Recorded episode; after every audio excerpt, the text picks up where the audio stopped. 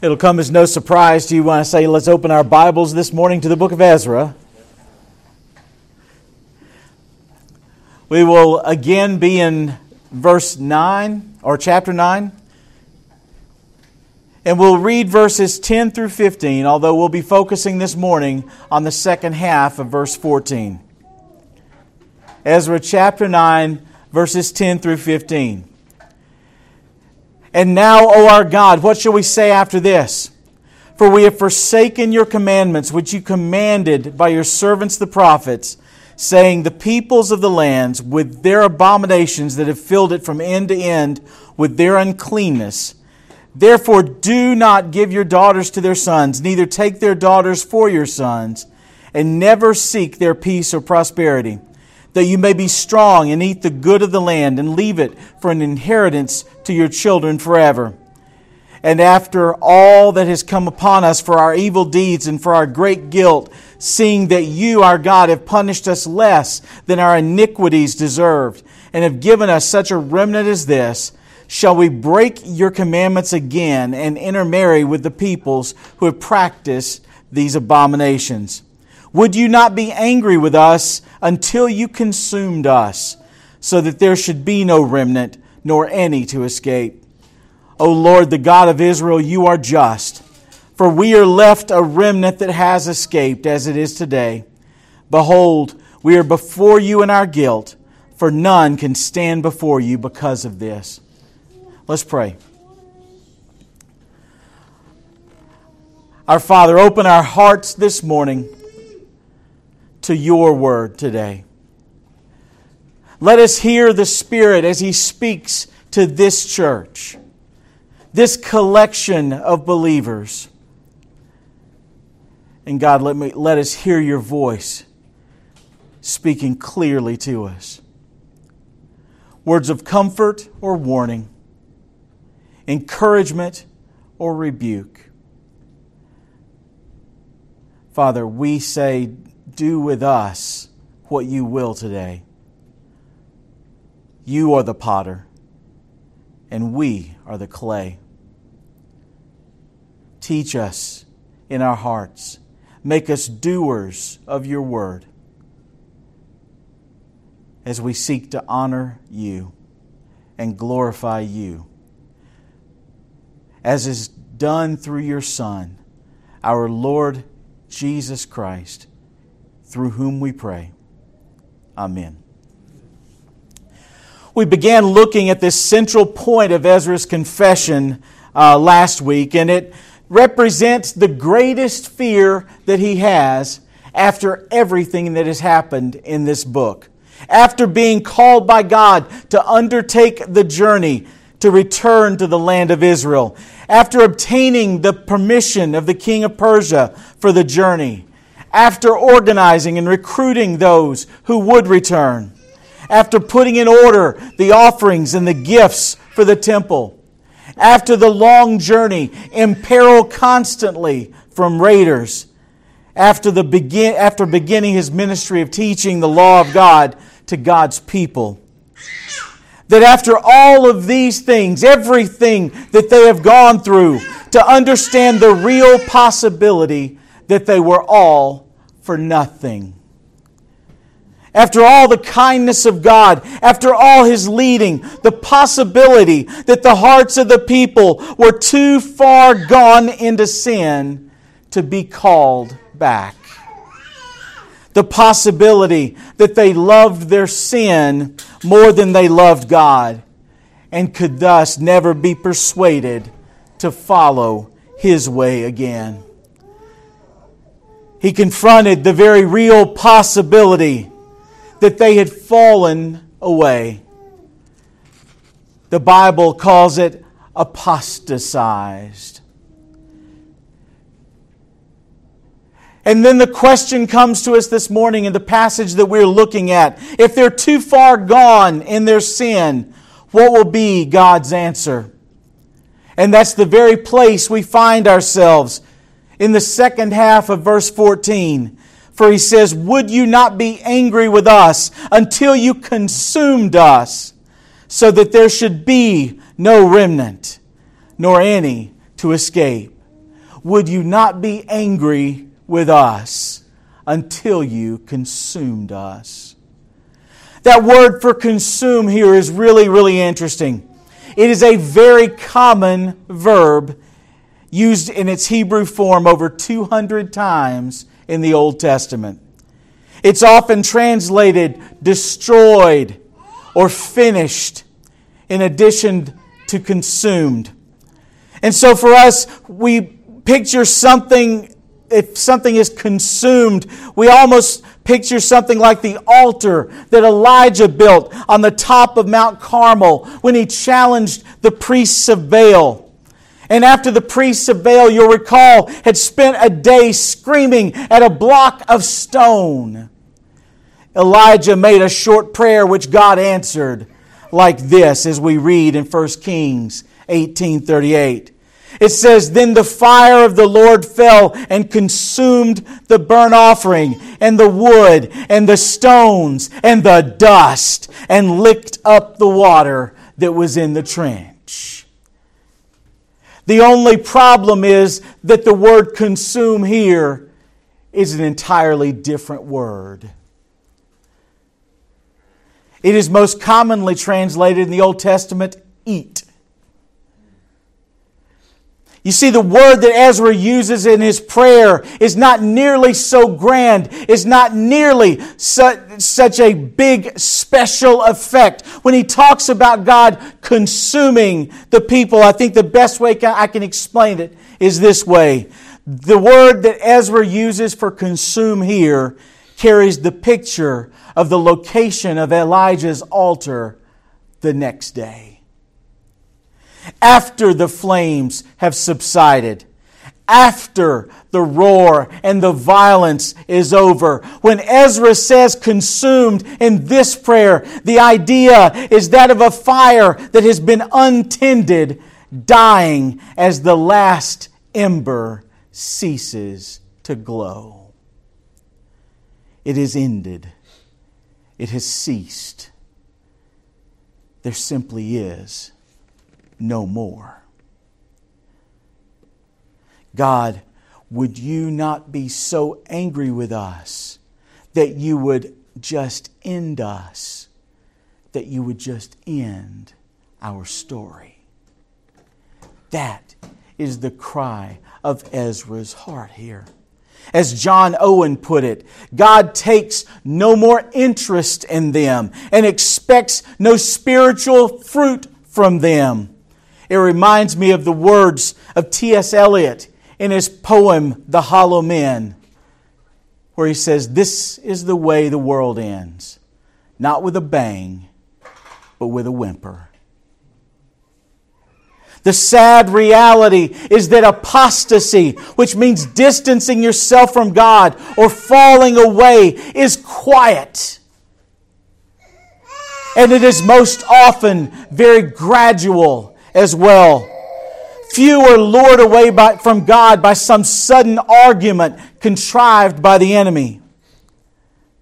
Most who fall away move away step by step, sin by sin, until it takes no pressure at all to sever them completely from Christ and His church. Now, some of you may be confused, or even if you're honest with me, a bit concerned. You may be saying, but I thought the Bible teaches that salvation is all of God through faith in Jesus Christ. It does indeed. That is the heart of the good news, the gospel of Jesus Christ. And that is indeed the confidence and the hope of all the elect of God, so that no one may boast in their own deeds. And so you may be thinking, but I also thought the Bible teaches the perseverance of the saints. That those who are effectually called by God to salvation can never lose that salvation. It does teach that throughout the scripture and without fail.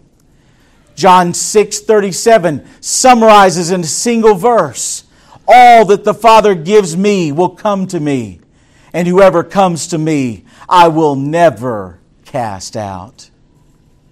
We see in that single verse the blessed doctrines of election and perseverance married together forever in the words of Jesus. And we see that truly, as Revelation 7:10 says, salvation belongs to our God who sits on the throne and to the Lamb. So some may ask that if those doctrines are true and reliable, how could any fall away? Well, certainly Scripture is not set against itself. Scripture is, is completely consistent. But the examples, the evidences, the teachings, and the warnings against falling away from faith cannot be overlooked. They are far too plentiful. In fact, they're so plentiful that there are some who would deny the perseverance of the saints as a doctrine and instead declare that people can lose their salvation once it's been conceived, given, delivered, and secured by Almighty God. How ridiculous. And if they defend themselves at all by Scripture, they point to the passages on apostasy and declare them to negate the passages on perseverance. An entire misuse of the Scripture that is God's holy word. We must never allow our faith to rest on mere philosophies but on the whole teaching of Scripture. And the whole teaching of Scripture teaches both perseverance of the saints and the reality and danger of apostasy. Some familiar examples of apostasy can be found in a single chapter, Matthew 13, where two parables are contained the parable of the soils where the rocky soil yielded a plant that grows quickly, but had no root to withstand temptation or persecution. Another example immediately follows in the parable of the wheat and the tares, where the tares are allowed to grow in peace alongside the true wheat until the time the fruit is ripened, and the difference may be seen between the two you could say and defend it well that Matthew 13 contains many warnings against apostasy. But let's look first at Ezra's concern in prayer today. It can be summarized by saying it this way God is too holy to allow people, especially His people, to soil his name. Yes, God is loving, but his love does not compete against his holy nature.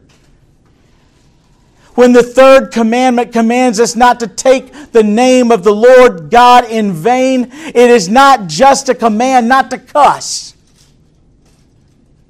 It is a warning to those who would follow him that we should never bring anything but glory to his name never make it empty.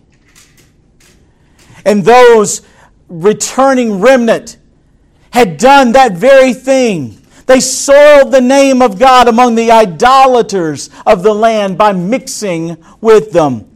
And it was in complete rebellion to the intention of God in restoring them. He told us what He was going to do in Ezekiel 36 verses 22 and 23, when he told them, It is not for your sake, O house of Israel, that I am about to act, but for the sake of my holy name, which you have profaned among the nations to which you came and I will vindicate the holiness of my great name, which has been profaned among the nations, and which you have profaned among them. And the nations will know that I am the Lord, declares the Lord God, when through you I vindicate my holiness before their eyes.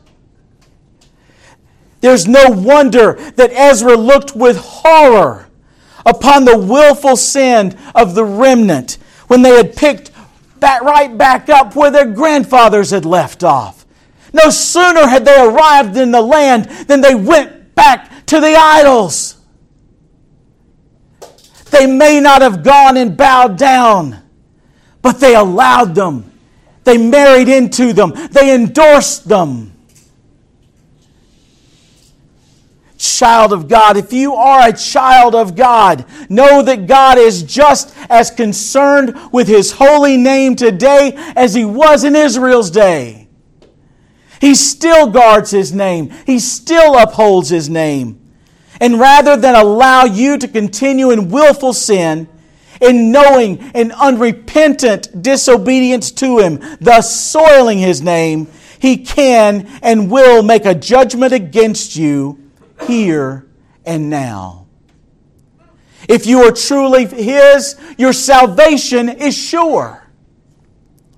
But He will not long allow you to discredit His name.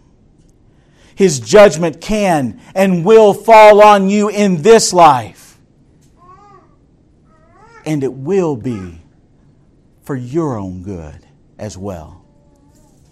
You see, the judgment of God here and now is completely different for His children as it is for those who are not His children. For His children, His judgment consists entirely of His measured, chastening hand. Like was said last week, all God's wrath toward the sin of His children was poured on and satisfied by Jesus Christ on the cross so that the chastening by God has the effect of bringing us away from sin and closer to Him. But just because His hand is measured doesn't mean that His chastening is never severe. There are probably some in this room who experience chastening by their earthly fathers, a measured hand, but hardly pleasant because we may be prone to wander. When we have wandered into dangerous areas, dangerous to our soul and dangerous to God's name, He may severely chastise us to break us from that sin. I'd like to discuss a few ways that God corrects His children right here on earth. The first way is through His church. The church is the primary means of regular discipline that the Holy Spirit will use. It's unfortunate that this great purpose of the church has been lost in recent decades as churches in the United States have adopted a don't ask, don't tell policy. How much pain could be avoided in believers' lives by a simple, loving word of rebuke from a fellow believer? Simple. When I say that, I mean directly from Scripture. Loving. And by that I mean really loving. Not the kind of rebuke where you have to come up to someone and say, I'm telling you this in love. Because what I have found is that if somebody has to tell you, they ain't. When we're really loving to someone, we are pointing it out not simply because it bothers me, but because I'm concerned for your life, for your soul. And that rebuke doesn't have to be harsh. It doesn't even have to be done with our eyebrows together. It can sound something like, Do you think it's okay to do fill in the blank in the light of the scripture where it says this? A gentle answer turns away wrath. You see, correction through the church is by far the least invasive, the least painful of the tools for correction that the Holy Spirit uses. Correcting by a loving brother or sister might hurt our ego, it might bruise our pride, but often little else if we repent. Accountability to each other is one of the greatest benefits of being the church as it relates to our spiritual state. The second way that God corrects His children here on earth is by removal from service. This most often affects those with some authority in the church, but not always. And it is not simply those who teach, although we know that those who teach will merit a stricter judgment. For some who persist in sin, who have some area of responsibility in the church, or who are sharing the gospel with others, as we should all be doing, a fall for those will be more severe setback for the progress of the gospel of Christ. We've seen recent examples of that in the life of a man who defended a faith around the world, but after his death, truly difficult details emerged as to the grievous sins that he and his organization kept hidden. But lest we become too judgmental of others and too little of ourselves, I would ask you this Would you be embarrassed for others to see your unedited and undeleted browser history? Or your book selections? or your music playlists, or your movie subscriptions, or your text messages? Or would it humiliate you to have your private conversations broadcast for all to hear? Removal from service was the very thing the apostle Paul was talking about in 1 Corinthians 9:27 where he said I discipline my body and make it my slave so that after I have preached to others I myself will not be disqualified. It's no coincidence that the word he uses in this verse, disqualified, is a translation of the word that Ezra uses, consumed. Two different languages, the same word. Paul was concerned and kept constant guard on himself so that after preaching to others, he would not simply fade out and end. His story, his mission, his service would not end. Because for those who do not remain vigilant about themselves, we are in grave danger of being useless to God. The third way God corrects his children can be described as straitened circumstances. Because God's chastisement can also reach into our lives outside the realm of the church. If the rebuke of the church has not brought you to repentance or has not been made because the church has failed in its duty, then God will often give you a lack in another area to draw you back to Him. In James chapter 4, verses 1 through 3, we read what causes quarrels and what causes fights among you? Is it not this, that your passions are at war within you? You desire and do not have, so you murder. You covet and you cannot obtain, so you fight and quarrel. You do not have because you do not ask. You ask and do not receive because you ask wrongly to spend it on your own passions. God considers every part of your life His.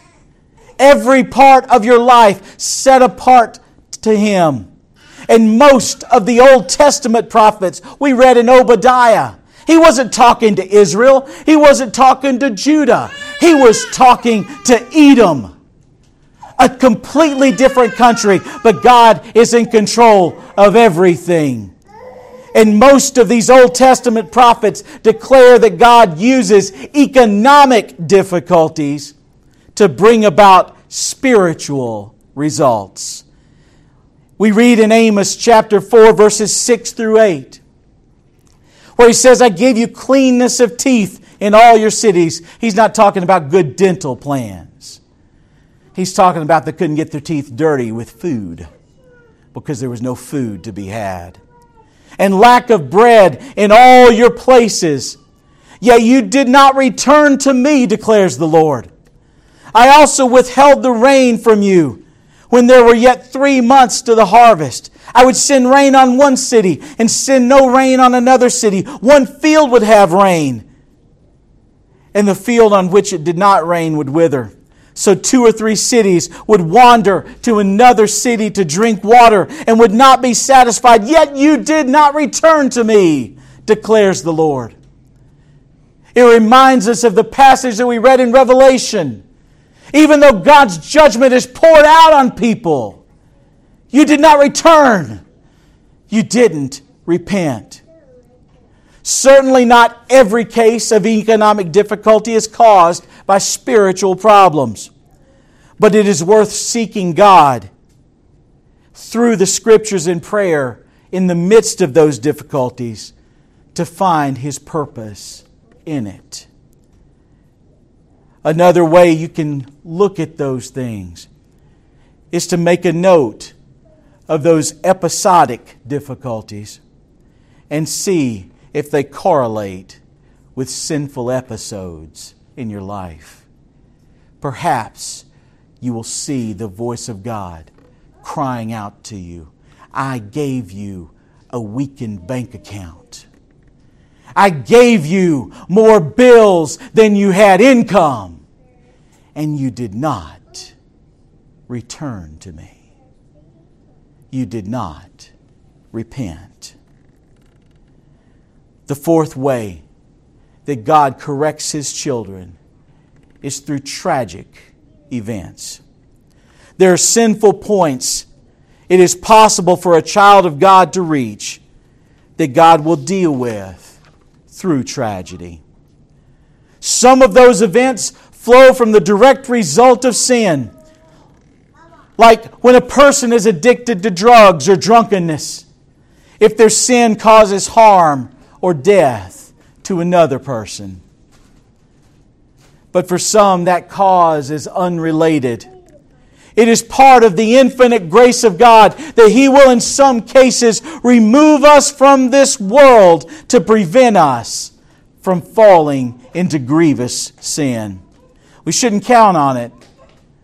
We could still commit grievous sin if we don't watch ourselves. But we know God can choose to remove us rather than to allow us to fall. In speaking of taking the Lord's Supper in an unworthy manner, Paul warns the Corinthian church in 1 Corinthians 11, beginning in verse 30. That is why many of you are weak and ill, and some have died. But if we judged ourselves truly, we would not be judged. But we are, when we are judged by the Lord, we are disciplined so that we may not be condemned along with the world. God sometimes enforces perseverance by bringing to us illness or death. Now, some difficult events are not chastisement at all being called to new service, being persecuted for his name's sake, or martyrdom, as we see happening all over the world today. Those are gifts to the faithful. Now, I must say before we end that all these chastisements may come upon the child of God. But where real apostasy happens is among those who may think they are children of God, but who are not one of His. This falling away is what's talked about in Matthew 13 and in other, and in other places, and it is a terrifying possibility. The possibility of standing before the great judge, Jesus Christ, and declaring all your works to him, but hearing from him, I never knew you. Depart from me, you workers of lawlessness. So, what are the warning signs of apostasy? How can we look in ourselves and find if we are truly of the faith?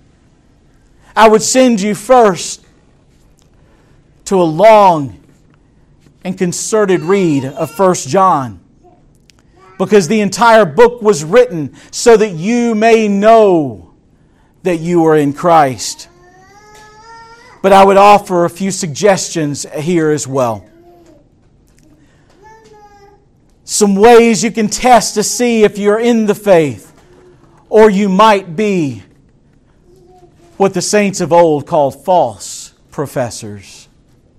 The first is that false professors put limits on how far they will go with God. We saw that in the plant with no root when the temptation came, when the persecution came, they withered because they had no root in themselves. These people say most often only within their hearts, not out loud, God, I'll go with you this far and no further.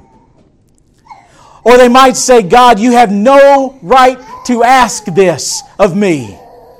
You have no right at all to ask this.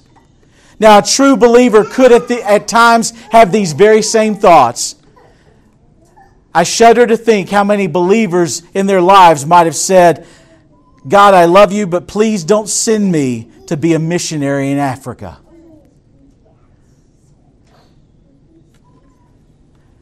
I did have a professor, though, in response to that. He said, If God truly loves you, He will call you to Africa. And if you truly love Him, you'll go. When we put limits on God, I guarantee you He will push past that limit to test your faith. To Abraham, He said, Sacrifice your son. To the rich young ruler, He said, Go and sell all you have and follow me. In these situations, believers respond in faith, and the false fall away. The second way we can determine in our hearts if we are true or we are false is that false professors will hide sin rather than repenting of it. Those who are false want nothing to do with repentance. Their life is built on making people think they believe, like acting like a believer. Often they'll even ask, What does a believer do in this situation? 1 John 1 8 warns us if we say we have no sin, we deceive ourselves, and the truth is not in us. The third way we can test ourselves is that false professors will defend the world rather than expose its sin. This test is stark. How do you relate to the sins of this world? Do you embrace it like the returning exiles embrace the idolatry of the land? Because false professors will find much to defend in the sins of this world. Calling homosexuality an alternative lifestyle or a valid family unit. Calling abortion birth control. Romans 1 26 and 27 says, For this reason God gave them up to dishonorable passions for their women exchanged natural relations for those that are contrary to nature. And the men likewise gave up natural relations with women and were consumed with passion for one another. This is not talking about what led them into sin. This is talking about the state that they are in when God gave them up. When they have fallen away. The fourth test false professors will refuse to love. 1 John 2 9 tells us whoever says he is in the light and hates his brother is still in darkness. And the fifth and final test I would offer you today, and I do encourage you to go to 1 John. Read it prayerfully. False professors will choose a church that scratches their itch. And that itch is not to hear the truth of Scripture. Social media makes me very sad almost every week. Because every week I see people who post something like looking for a church with a great children's program, looking for a church with a great youth program, or a dynamic music ministry, when all they're asking for is I'm looking for a church that has a good show. Those who are false don't want to be confronted by the truth of Scripture. They want to enjoy a Christian show, an uplifting alternative to the world, but they don't want to hear about their sin. They don't want to be confronted by the Spirit. They don't want to be called to repentance. They want to leave church whistling and skipping.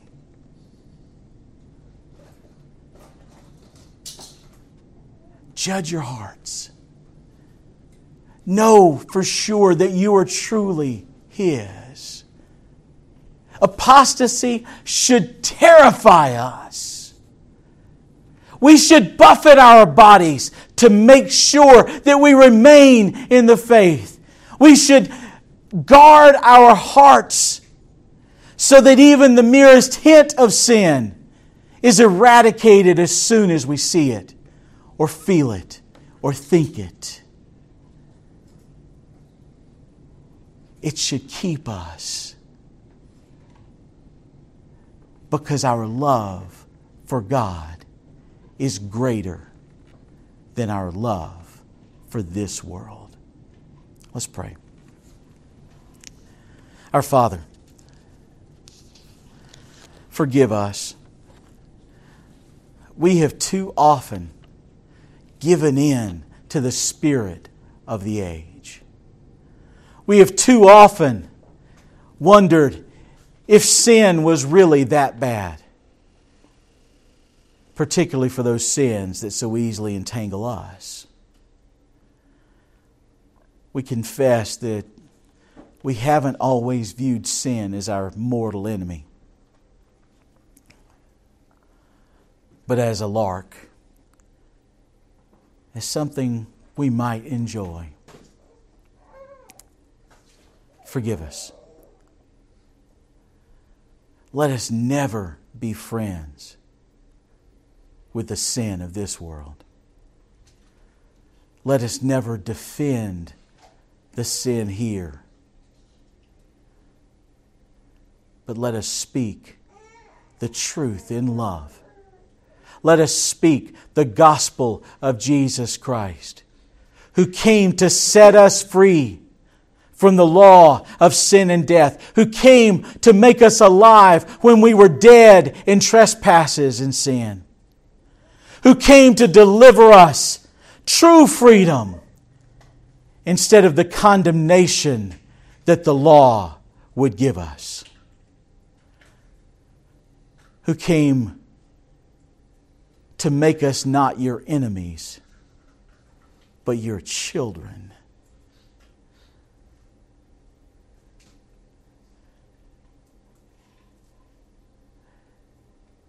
If I live a thousand years, I will not approach understanding how much love that required. But God, you are forever. Your mercy, your grace, your love is unbounded to your children. You love us with an everlasting love. Through Jesus Christ our Lord. Amen.